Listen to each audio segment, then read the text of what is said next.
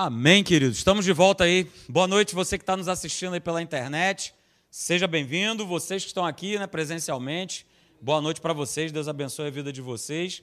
É, então, a gente é, tem falado aí, aliás, já tem falado bastante tempo, né? E eu estou sempre é, renovando algo e, e acabei ficando até muito feliz, porque o pastor Alexandre começou, né, no domingo passado, agora pela manhã, falando sobre justamente é, alguns inimigos da fé. E a gente tem falado sobre isso aí às quartas-feiras, já tem algum tempo. A gente tem identificado é, alguns desses inimigos. Então, perceba né, esse espírito em que a gente precisa estar alerta para que a gente possa estar é, vigilante, e é o que a palavra também nos orienta, né, estarmos sempre vigilantes e orando em todo o tempo.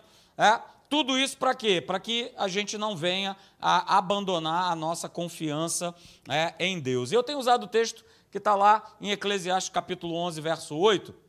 Salomão, é, ele coloca essa frase, e é muito legal a gente poder perceber o seguinte, né, da conclusão que ele chega, que é uma conclusão que nós também, pela percepção que nós temos do que nós vemos pelo lado de fora, a gente percebe exatamente isso. Né? Veja o que, que ele declarou. Ele declarou assim: olha, ainda que o homem ele possa viver muitos anos, veja, ele diz assim: olha, alegre-se, né? regozije-se em todos eles. E é isso mesmo. Somos filhos de Deus. Precisamos nos alegrar em cada dia, em cada levantar, em cada amanhecer, porque em cada levantar, em cada amanhecer é a oportunidade que Deus está nos dando de nós vivenciarmos e experimentarmos um milagre. Ok? O milagre, por exemplo, do dom da vida de você colocar seu pezinho para o lado de fora e, Senhor, obrigado, obrigado por mais esse dia. Nós precisamos né, ser gratos. E ele reconhece isso. Mas ele também vê um outro aspecto que a gente também não pode deixar de analisar, que é essa questão. Olha, mas você precisa também lembrar que dias de trevas acontecem. Acontecem ou não acontecem? Sim, acontecem. Talvez você esteja passando por um momento onde você tem vivido mais dias de trevas, com situações muito ruins, do que propriamente situações alegres. Mas esses dias existem, a palavra não nos esconde isso. Né? E ele ainda fala isso: olha, eles acontecerão e eles não serão poucos, eles serão muitos. Mas louvado seja Deus, porque a gente vê pela palavra que homens e mulheres de Deus, assim como nós, enfrentaram esses momentos. Né? E eu dei o exemplo de José e Davi que enfrentaram grandes problemas, grandes situações, é, mas em todos os textos que nós vimos, a gente vê a seguinte frase: O Senhor era com José, o Senhor era com Davi. Pastor, o que, é que mudou? Nada. Deus continua sendo com cada um de nós, continua sendo com você, com você, com cada um que está aqui. Só que né, com uma, com, baseado agora numa aliança superior. José e Davi eram servos de Deus. Hoje nós somos filhos. Nós somos herdeiros de Deus, co-herdeiros com Cristo Jesus. Então, opa, eu vou conseguir né, passar por essas situações que, que trazem desconforto, que muitas vezes geram uma tristeza, geram uma situação. São as batalhas da vida, queridos. E nós falamos sobre isso. Há um texto que fala sobre isso. Paulo falando com Timóteo já dizendo para ele, cara, olha só, você precisa combater esse bom combate da fé. Existe um combate, queridos. E se existe um combate, é porque existe é, algo que se opõe à nossa fé. Situações que vão se opor à nossa fé. Justamente tentando o quê? Que você abandone a tua confiança em Deus. Em que você vá chegando aí a, a conclusões, a situações que é, olha, esse negócio aí de igreja, olha esse negócio aí disso, ah, porque aconteceu aquilo outro. E aí a gente começou né, a, a ver é, e estudar um pouquinho, eu vou passar isso para você, né, para você dar aquela famosa lembrada, né, alguns desses inimigos que estão sempre nos cercando nesse combate. O primeiro que nós falamos é esse aí, é, são os sentimentos. Esse é o primeiro combate, é, é, esse é o primeiro inimigo, essa é a primeira estratégia do inferno. Né? Ele quer, né, eu coloquei essa frase aí, ele quer que a gente coloque os nossos olhos nos sentimentos, naquilo que está acontecendo lá de fora. Porque eu fazendo isso, eu tiro os olhos da onde? Da palavra, da verdade. É tudo que ele quer que a gente faça. E que a gente valorize a dor, que a gente valorize o sofrimento, que a gente valorize o momento, como Salomão falou, de trevas. É? Só que está escrito, nós, nós vamos passar. Jesus declarou isso. Vocês vão passar por aflições. Ele passou, ele não foi isento. Por que, que nós seríamos? Mas a diferença é que a gente consegue furar essa onda, assim como ele furou. né, através da palavra de Deus, ele foi vencedor. Só que nós somos mais que vencedores em Cristo Jesus. Então, esse foi o primeiro inimigo. O segundo que nós vimos é esse: é o medo. E como esse inimigo né, tem aprisionado as pessoas. Por que, que ele tem aprisionado? Veja, porque se ele domina, ele vai esmagar a nossa fé. Se o medo dominar, ele vai te paralisar. E você não vem para a igreja, você não faz mais nada. Quantas pessoas estão até o dia de hoje paralisadas, queridos? Paralisadas. Por quê? Porque se o medo domina, ele vai esmagar a nossa fé. A fé vai ficar impedida de agir, de atuar na nossa vida. E a gente vê cada vez mais esse inimigo desse combate da fé que nós travamos ganhando espaço. Por isso nós estamos falando aqui. E agora, falando também pela manhã, para que a gente se posicione. Falamos sobre o terceiro inimigo, que é a incredulidade. Esse é um outro grande inimigo. E que, e que cada vez cresce mais. E nós falamos aqui, né? Lançamos essa frase. A incredulidade, ela vai sempre descobrir as impossibilidades. Ela sempre vai focar nas impossibilidades. Ela sempre vai focar nas circunstâncias. Ela sempre vai focar nos obstáculos e nunca na palavra de Deus. Isso é ser incrédulo. Não é ser ignorante, é ser incrédulo. Eu já tive um contato com a palavra, já tive um contato com a igreja, já tive um contato com Cristo, mas ainda assim, tudo isso me faz duvidar. E eu vou falar sobre isso nessa noite. Ok? O quarto inimigo que nós vimos, queridos, é esse: é a ansiedade. E como né, a gente vê também, cada vez mais, mais e mais e mais e mais pessoas ansiosas. E isso vale para todas as faixas etárias. Já existem crianças ansiosas, assim como tem idosos ansiosos. Eu conheço um, 80 anos. Ansiedade pura, em alta. Ah, mas veja o que, que primeiro Pedro falou lá em 1 Pedro 5,7. O que, que nós precisamos fazer? Só que muitas vezes a gente não faz. É o que? Lançar sobre ele toda a nossa ansiedade. Por que, que eu lanço ansiedade? Ele dá a resposta.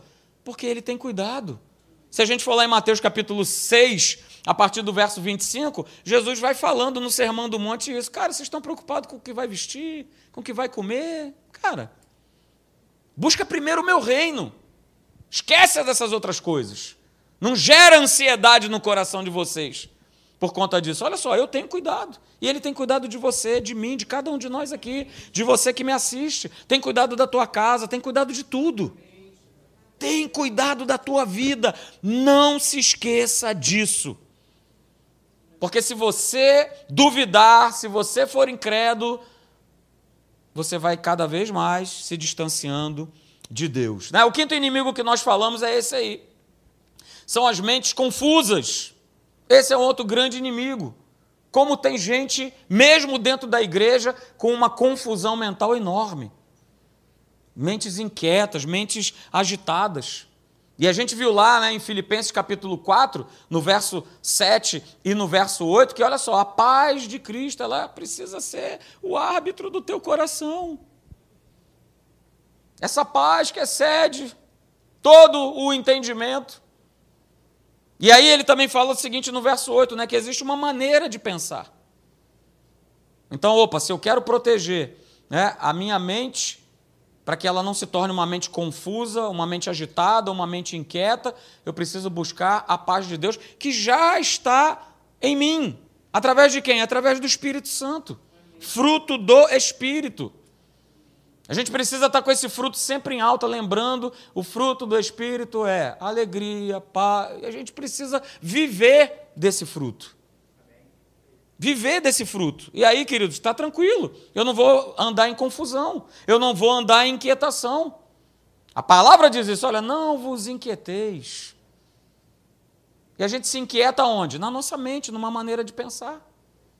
E aí vai gerando confusão, e vai gerando confusão, e vai gerando confusão. Falamos sobre o sexto inimigo, queridos, que muitas vezes deveria ser né, bênção nesse combate da fé e acaba se tornando um inimigo, que é a nossa boca. Tiago fala claramente sobre isso no capítulo de número 3. A palavra de Deus considera a nossa boca, a nossa língua, como um lema que vai dar direção para toda a nossa vida.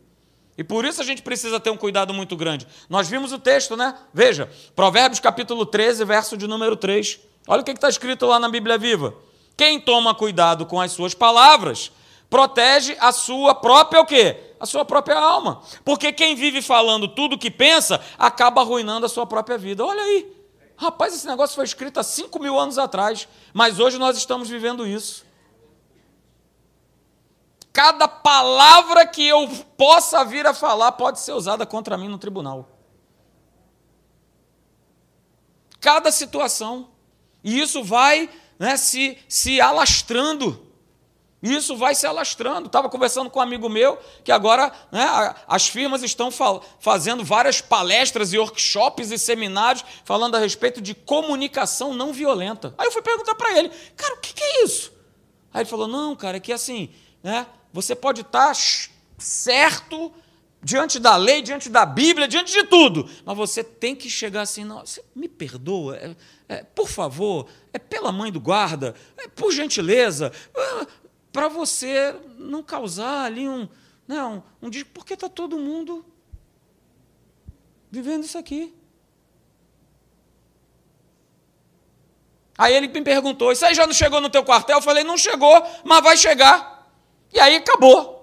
Um abraço para as Forças Armadas. Acabou. Porque agora o cara vai ter que pedir, senhor soldado, por favor, sabe, eu, eu queria, pela mãe do guarda, por gente, se você não se sentir ofendido, né, você poderia, por favor, pegar ali aquele copo. Alguma dúvida que estamos no fim dos tempos, João? Alguém? Alguém tem dúvida? Porque estamos vivendo nesse nível. E aí, mais do que nunca, né, eu coloquei essa frase: pessoas são construídas e também destruídas por palavras, hoje mais do que nunca. Hoje, mais do que nunca. Qualquer palavra, qualquer situação, qualquer coisa, pense. Pense, pense em Provérbio 19, verso 2. Olha, cuidado para você não ser precipitado na hora de tomar uma decisão, na hora de você ter que falar alguma coisa. Pense porque isso acaba se tornando o quê? Um grande inimigo, que se volta contra você mesmo. O sétimo inimigo que nós vimos nesse combate da fé, queridos, é esse aí. É? A Ana até falou no louvor, eu peguei ali na hora, né? Ela falou: olha, Deus não está demorando, não, é porque Ele está preparando algo melhor, é isso aí. Mas esse, às vezes, é um, é um grande inimigo, porque o cabra não quer esperar. Pastor, é para ontem, aleluia. Tem que ser para ontem. Mas não tem. A gente tem exemplo na palavra. Eu trouxe isso aqui para vocês. 1 Samuel capítulo 16, verso 13, falando a respeito de Davi. Né? O profeta Samuel foi lá, né? pegou azeite e tal, ungiu Davi no meio dos seus irmãos, e a partir daquele momento, o Espírito do Senhor se apossou em Davi. Só que ele não saiu dali para ser coroado. Ele saiu dali para quê? Para continuar cuidando da ovelha. Já pensou se Davi tivesse vivendo no tempo de ouro? Mas isso é um absurdo! Mas é meu direito, então para que, que me ungiu rei? Se eu agora não estou indo reinar? Isso é um absurdo! Eu vou te processar. 2022, aleluia. Para você colocar no papel e você. Aqui eu estou frito. Eu preciso do hoje. E Jesus também declarou isso. Nós vimos isso, ele recomendou isso. Lá em Lucas 9, 62. Ele fala, né? Olha, que ninguém que, tendo posto a mão no arado, olhar para trás, ele conclui, é apto sobre de ter, de tomar posse do reino de Deus. Estamos falando isso aqui todo domingo à noite.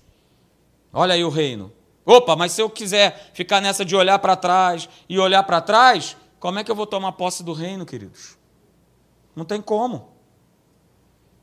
A gente não pode viver preso a pessoas, a gente não pode viver preso a coisas, a gente não pode viver preso a valores que vão né, fazer com que a gente, muitas vezes, até mesmo desobedeça a Deus, não cumpra a palavra, não coloque Deus em primeiro lugar, porque eu estou preso a coisas, a pessoas, a valores, a casa, ao carro, a isso, aquilo, outro. Cara, deixa isso tudo para trás. A gente precisa abrir mão, porque senão a gente fica preso.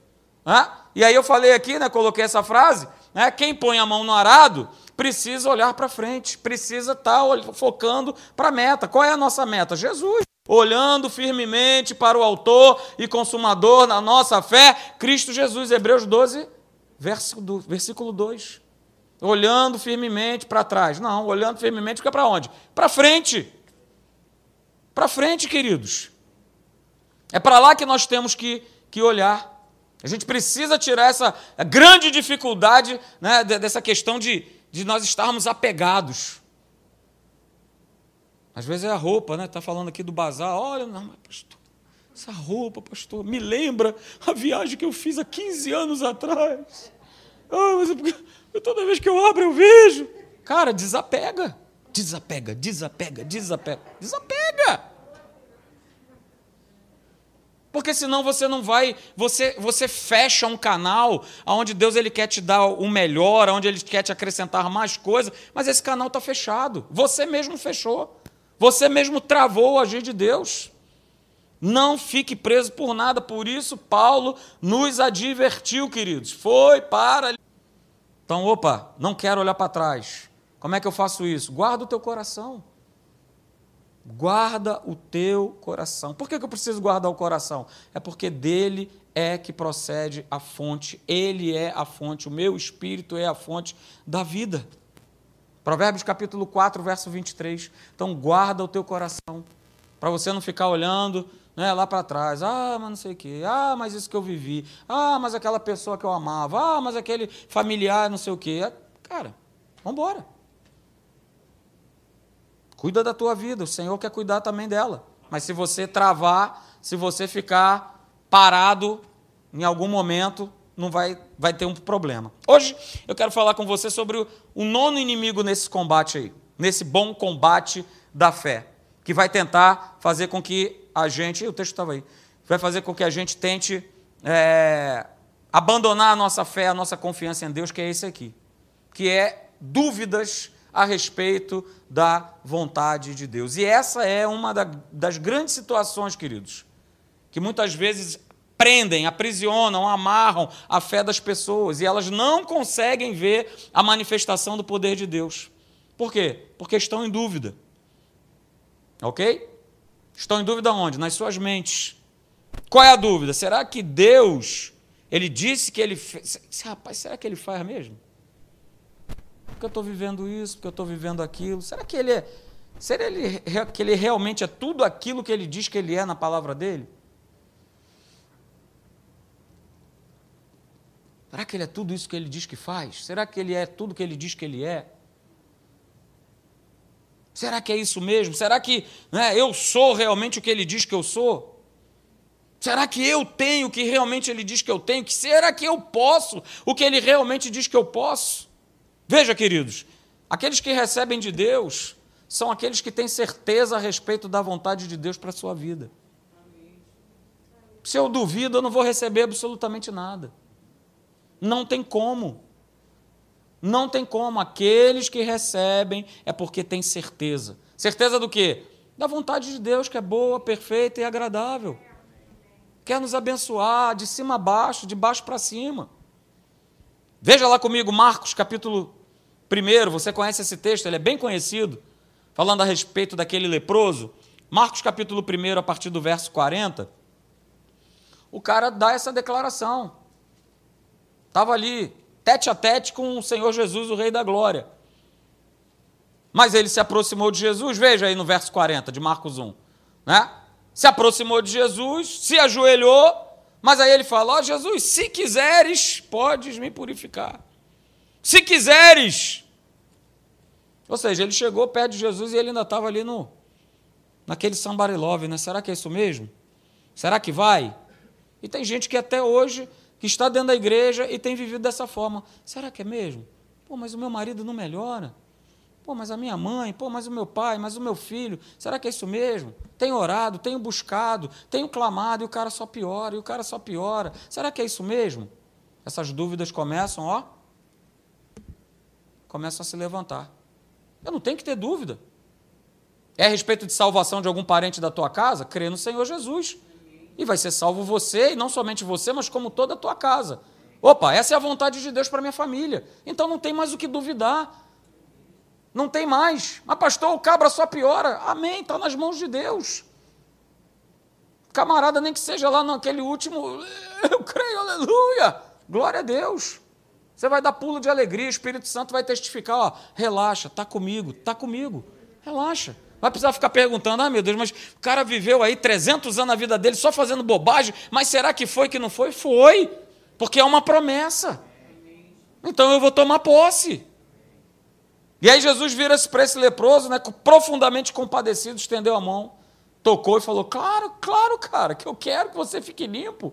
Porque está escrito, eu vim, eu abri o livro do profeta Isaías dentro da sinagoga e falei: olha só, deixa eu falar uma coisa, hein? O Espírito do Senhor está sobre mim, e ele me ungiu a trazer boas novas, a curar as pessoas, a libertar os cativos. Ele podia dizer: Ó, oh, eu sou o cara. Jesus podia dizer e diz: Eu sou o cara. E ele falou. Falou e fechou o livro e falou: Olha só, o que eu acabei de falar agora se cumpriu hoje. Imagina turma como é que não pulou. Que isso? O que esse camarada pensa que é, rapaz? Que história é essa? Mas ele falou. Então ele falou: Cara, beleza. Nada do que você está me pedindo não é vontade minha para a tua vida e para a vida de qualquer ser humano. Claro que eu quero, fica limpo. E no mesmo instante, desapareceu a lepra e ficou limpo. Então quero ver rapidinho com você, né? Quarta-feira que vem a gente vai continuar aí, né? falando sobre, sobre esse tema, aleluia, de você não abandonar a tua confiança em Deus, de você saber que você está nesse combate e que vão se levantar inimigos, mas são todos derrotados. Se você se posicionar em fé, Todos eles cairão, sentimentos, medo, mente confusa, incredulidade, dúvida, todo olhar para trás, tempo de espera, essa turma vai ficar toda lá fora. Ninguém vai entrar contigo. Então a gente vai ver hoje dois motivos básicos, queridos, que muitas vezes geram incerteza numa maneira correta, numa visão correta a respeito de quem Deus é. Veja, o primeiro é esse, queridos. Veja, uma imagem constante e como tem pessoas que vivem assim, essa imagem ela não sai, ela é constante. Imagem de quê? De fracasso, de derrota, de miséria, de doença. Uma imagem constante disso tudo, que está realmente ao nosso redor e que vai tentar construir essa mentalidade na nossa vida. Essa é o, esse é o primeiro motivo que vai vir lançar dúvidas sobre você. Porque a mente natural a mente que não é a mente de Cristo aceita isso de boa. É isso mesmo. Eu nasci numa família assim, não tem jeito. Eu não fui capacitado. É, a minha, meu avô era hipertenso, então a minha mãe também era, então eu também serei. A gente vai fazendo conclusões e tirando conclusões de maneira natural. E esse é o perigo é a gente se sujeitar, sujeitar a nossa mente da maneira que a turma vive aí fora. Eu tenho falado sobre isso domingo à noite. Olha só, nós estamos nesse mundo, mas nós não somos desse mundo. A gente está nesse mundo, a gente vê o sistema desse mundo acontecer, mas opa, eu faço parte do reino. O reino está em mim. E se eu faço parte do reino, cara, não pode né? essa imagem constante de fracasso, de derrota, de doença, de miséria, de escassez, de impossibilidade, está toda hora perturbando é, a minha vida. O mundo jaz no maligno, o mundo está dominado pelo capeta. Beleza, a gente sabe disso. E aquilo que vem sendo construído nesse mundo tem a ação dele. E a gente sabe. Se você quiser comprovar isso que eu acabei de falar, 2 Coríntios 4,4. Eu leio para você. O Deus deste século cegou o entendimento dos incrédulos. E tem cegado. Mas pior, tem cegado o entendimento também daqueles que estão dentro da igreja. Porque preferem colocar a sua confiança, colocarem uma disposição mental em tudo aquilo que está acontecendo do lado de fora. Nós já falamos sobre sentimentos, sobre as situações, sobre as notícias, sobre o que eu ouço, sobre o que eu penso. Cara, não tem erro. O que está escrito nesse livro é a verdade. Não tem uma. Não, deixa eu fazer aqui uma interpretação. Se você for fazer uma interpretação do que está escrito, você vai abrir uma seita. Então fica com o que a palavra fala. Não dá espaço. Olha só, eu estudei quatro anos de teologia. E na minha turma de teologia, cara, Isaías 53, verso 4 era uma balela. Por quê? Porque não, porque tem um renomado teólogo XYZ que o cara falou, que o cara estudou. Pô, mas está escrito de uma maneira tão simples. Certamente ele tomou sobre si as minhas dores, as minhas doenças, as minhas enfermidades. Que, que eu tenho que duvidar? Aí sabe o que, que eu ouvia? É, você é fundamentalista. Amém. De boca cheia. Porque é o que está escrito. E hoje, no mundo que a gente vive, cara, você tem que duvidar de absolutamente tudo, de cada informação, de cada coisa que chega. Mas não, está acontecendo o contrário. As informações que chegam, eu dou crédito, minha mente fica numa loucura só, mas aqui não, aqui eu estou sempre duvidando. Não, mas não é bem assim. Não, não, mas, não, não, não pastor, mas ó, vamos lá. Não, não, não, não. Não, calma aí, isso não é. Então a gente vai, vai querendo adequar aquilo que a gente acha, aquilo que a gente pensa, e buscando o quê? Um, um carimbo, uma chancela da palavra sobre o que eu acho e o que eu penso. É o contrário. É o que está escrito e eu vou pelo que está escrito. E aí eu não gero confusão na minha mente, queridos. Ah, porque veja, eu coloquei aí, ó, o que o mundo mostra nada mais é do que o retrato de uma ação diabólica. O que nós vivemos hoje em dia nada mais é do que o retrato de uma ação diabólica. Mas eu estou trocando a maneira de pensar, a maneira de Deus pensar, pela maneira do jeito que todo mundo pensa. Porque é agradável, porque é bonito, porque é, né, eu gostei dessa palavra, é gourmetizado. Tem que ser agora, tudo tem que ser gourmetizado, tem que ser gourmet. Inclusive a pregação da palavra. Porque se chegar o camarada aqui para falar, olha, e tal, e. Pô, não, não dá, essa igreja aí, e tal. Tem que ser gourmet. Tudo tem que ser gourmet. Oh, a tal da comunicação não violenta. Não.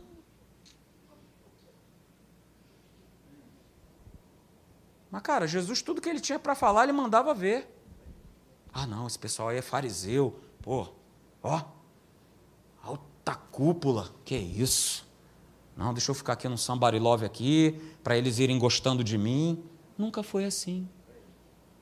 Vai ter que ser assim agora? Ah, pastor, mas aí você está sendo radical. Uma coisa é ser radical, outra coisa é você viver a palavra e não abrir mão dessa palavra. E não fazer concessões. E não, não, mas deixa eu agradar aqui. Não, agora deixa eu agradar para cá. Não, agora deixa eu agradar para lá. Não, agora deixa eu agradar aqui. Isso não existe. Isso vai trazer dúvida. Isso vai gerar dúvida a respeito da vontade de Deus. E vai intimidar a igreja, que é isso aí mesmo, e pronto. E a igreja tem sido intimidada. E a igreja tem. É, é isso mesmo, é desse jeito. Está tudo certo. Vamos embora. Cuidado, queridos.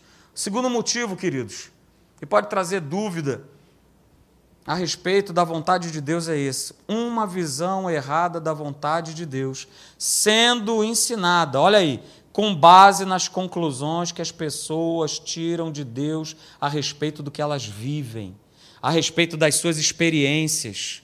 Quem disse que a experiência é mais poderosa do que esse livro? Uma vez eu fui na Atos, lembro lá em Jacarepaguá, pregando, falando sobre a respeito de cura e tal, mandando ver e tal. E daqui a pouco levantou o cara lá, que nem aluno era, estava visitando. É, mas olha só, eu não concordo! Não concordo! Porque a minha mãe não foi curada. E começou a deixar ele falar. Aí eu virei para ele e falei assim, cara, o que que isso invalida o que está escrito? Fala aí para mim. Nada. Ah, pastor, mas aí abalou a minha fé, que afinal de contas era a irmãzinha de oração, e a igreja orou, 300 mil oraram. Ah! Certamente, ele levou sobre si as minhas doenças, as minhas enfermidades. Pô, a experiência do outro é mais importante do que a palavra. A experiência do outro é mais importante do, Espírito, do que o Espírito Santo fala ao meu coração e testifica ao meu coração? Alguma coisa está errada. Quando a gente fala a respeito da visão da vontade de Deus, queridos, a gente está falando a respeito de uma linha de entendimento sobre essa verdade. A pergunta é a seguinte: será que eu posso entender a verdade de uma forma errada? Olha aí.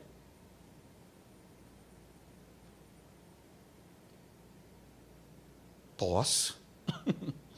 Posso. E aí eu vou entendendo a verdade como, como eu quero, como eu gosto, como me faz bem, como me apraz, e aí eu vou tendo esses entendimentos errados. Abra comigo Mateus capítulo 22, verso 16.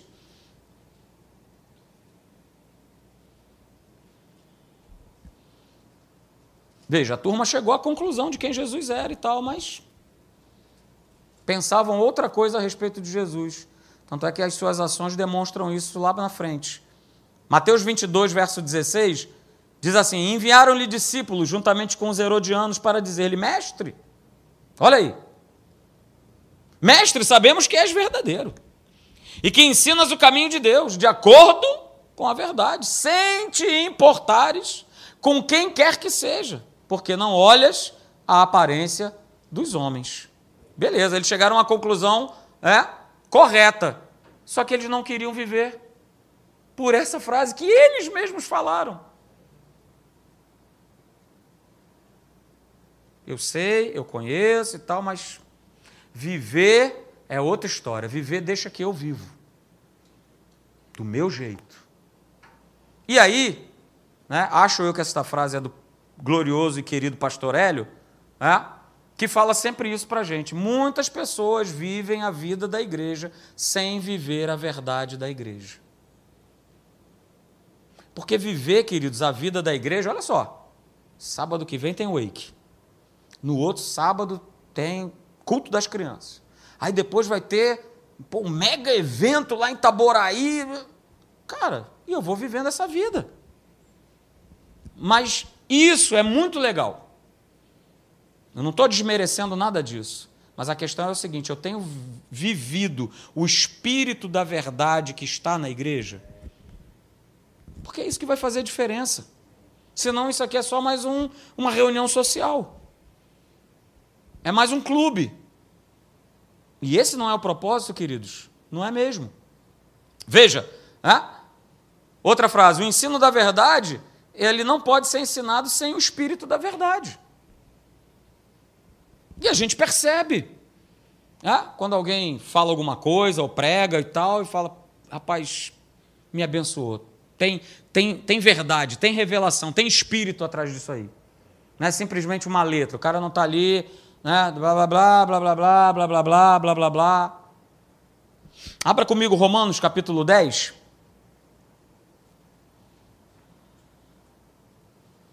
Falando sobre isso, tá? E o apóstolo Paulo está falando sobre o povo de Israel.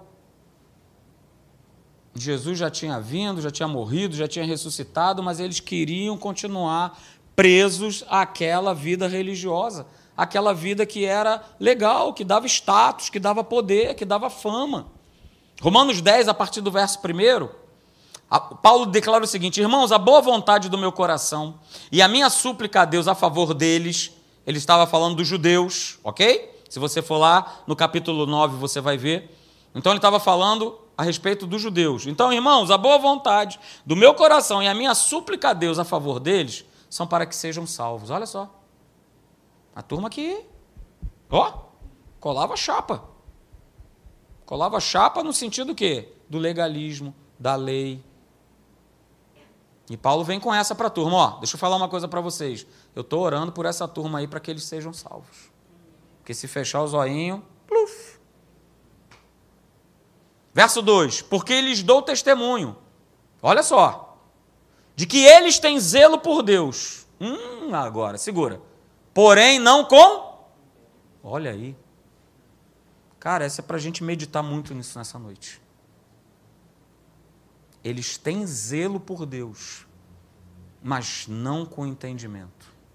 E ele continua: porquanto, desconhecendo a justiça de Deus e procurando estabelecer a sua própria, olha, não se sujeitaram a que vem de Deus. Rapaz, outra frase escrita há mais de dois mil anos atrás, parece que o cara tirou hoje Escreveu hoje, né? Desconhecendo a justiça de Deus, procuraram estabelecer a sua própria e não se sujeitaram ao que vem de Deus. E é o que acontece. E é o que tem acontecido. É a minha própria lei, é o que eu acho, é o que eu penso. E se isso está diferente do que eu acho, do que eu penso, então eu estou fora. Então eu não vou, eu não toco, eu não louvo, eu não canto, eu não venho mais para a igreja, porque. Mas, mas é a palavra que. Querido, a gente tem que ter esse cuidado gigante. E aí ele termina dizendo, né? Termina não, mas no verso 4 fala, porque o fim da lei é Cristo. Essa religiosidade, ó, acabou. Ou é de coração, ou é de verdade. Ele fala: a justiça vai se estabelecer para todo aquele que, que crê. Meu Pai amado, aleluia. Aleluia. Queridos, o povo de Israel vivia essa vida religiosa, essa vida da tradição. Mas a questão é: e a vida de Deus? E saber qual é a vontade de Deus para a minha vida? E aí, vivendo nesse, nesse engano, nessa dúvida, nessa dúvida. Então, queridos, tome cuidado. Cheque no teu coração. As verdades de Deus, elas precisam ter a ação do Espírito Santo na minha vida. E aí eu coloco aí para vocês, né? Olha aí. Não, não está aqui, mas deveria estar. Mas então eu vou falar para você, eu não coloquei. A palavra sem ou está aqui? Não, não está não. A palavra sem o Espírito Santo, ela é mera palavra, ela é mera letra. Mas a palavra com a ação do Espírito Santo, ela vai gerar vida e vai gerar liberdade. Eu vou repetir. A palavra sem o Espírito Santo, ela é mera letra, ela é mera, mera palavra. Mas a palavra com essa ação, com a ação do Espírito Santo, ela vai gerar vida e vai gerar liberdade. Por isso Jesus declarou, João 6,63, olha, as palavras que eu vos tenho dito, que eu vos tenho ensinado aí em cada momento, em cada sermão, em cada pregação, elas são espírito e são vida. Não vão gerar dúvida, não vão gerar confusão. Não vai ter mais, mais, mais. Pastor, mas eu não. É, é mais, é, não tem mais. Segue o que está escrito, vive por aquilo que está escrito. E aí sim, né, eu coloco o texto que a gente sempre usa, que é Hebreus 10, 35. Não abandoneis a tua confiança. Ela tem grande recompensa. Mas como eu serei recompensado se eu sou um cara que só vivo duvidando? Será que Deus é isso tudo mesmo? Será que é isso mesmo? Será que é tudo o que ele diz? E eu vou tirando essas conclusões baseadas naquilo que eu vejo, naquilo que eu sinto, naquilo que o outro me falou. Eu vou dando mais crédito a isso do que o que está na palavra de Deus. Cara, vou te falar, morre abraçado com essa palavra. Até o final. Como eu sempre falo aqui, com Jesus nós não perdemos nada. Nada, a gente nunca perde. Não tem perda. No reino, não tem perda. O reino não tem perda. Ih, abalou a economia. Ai, meu Deus! Não tem perda. O mundo pode ter as perdas deles, mas ao reino de Deus não. Não tem como. Então, olha, não abandona a tua confiança. Ela tem uma grande recompensa. Mas, para que isso aconteça, olha aí o que está escrito: perseverança. Perseverança. Para, olha aí, havendo feito o quê? A vontade de Deus, não tendo dúvida a respeito dessa vontade, a gente possa alcançar a promessa. Recebe isso no teu coração, no nome de Jesus. Não é à toa que nós estamos pregando isso falando a respeito de fé, sobre o bom combate da fé, sobre esses inimigos da fé. Se posicione, não com o que você acha. Pastor ele sempre fala algo bem legal, né? Ó, oh, entrou na igreja, arranca a cabeça fora. Entra com teu coração, entra com teu espírito aberto. É claro, né? Se vier o camarada aqui para pregar uma heresia, uma bobeira, opa, calma aí. Tá estranho. Mas se está pregando a palavra, se está testificando no teu coração, cara, não tem o que duvidar. É só crer, é só botar para dentro, é só viver. Aleluia. Fique de pé.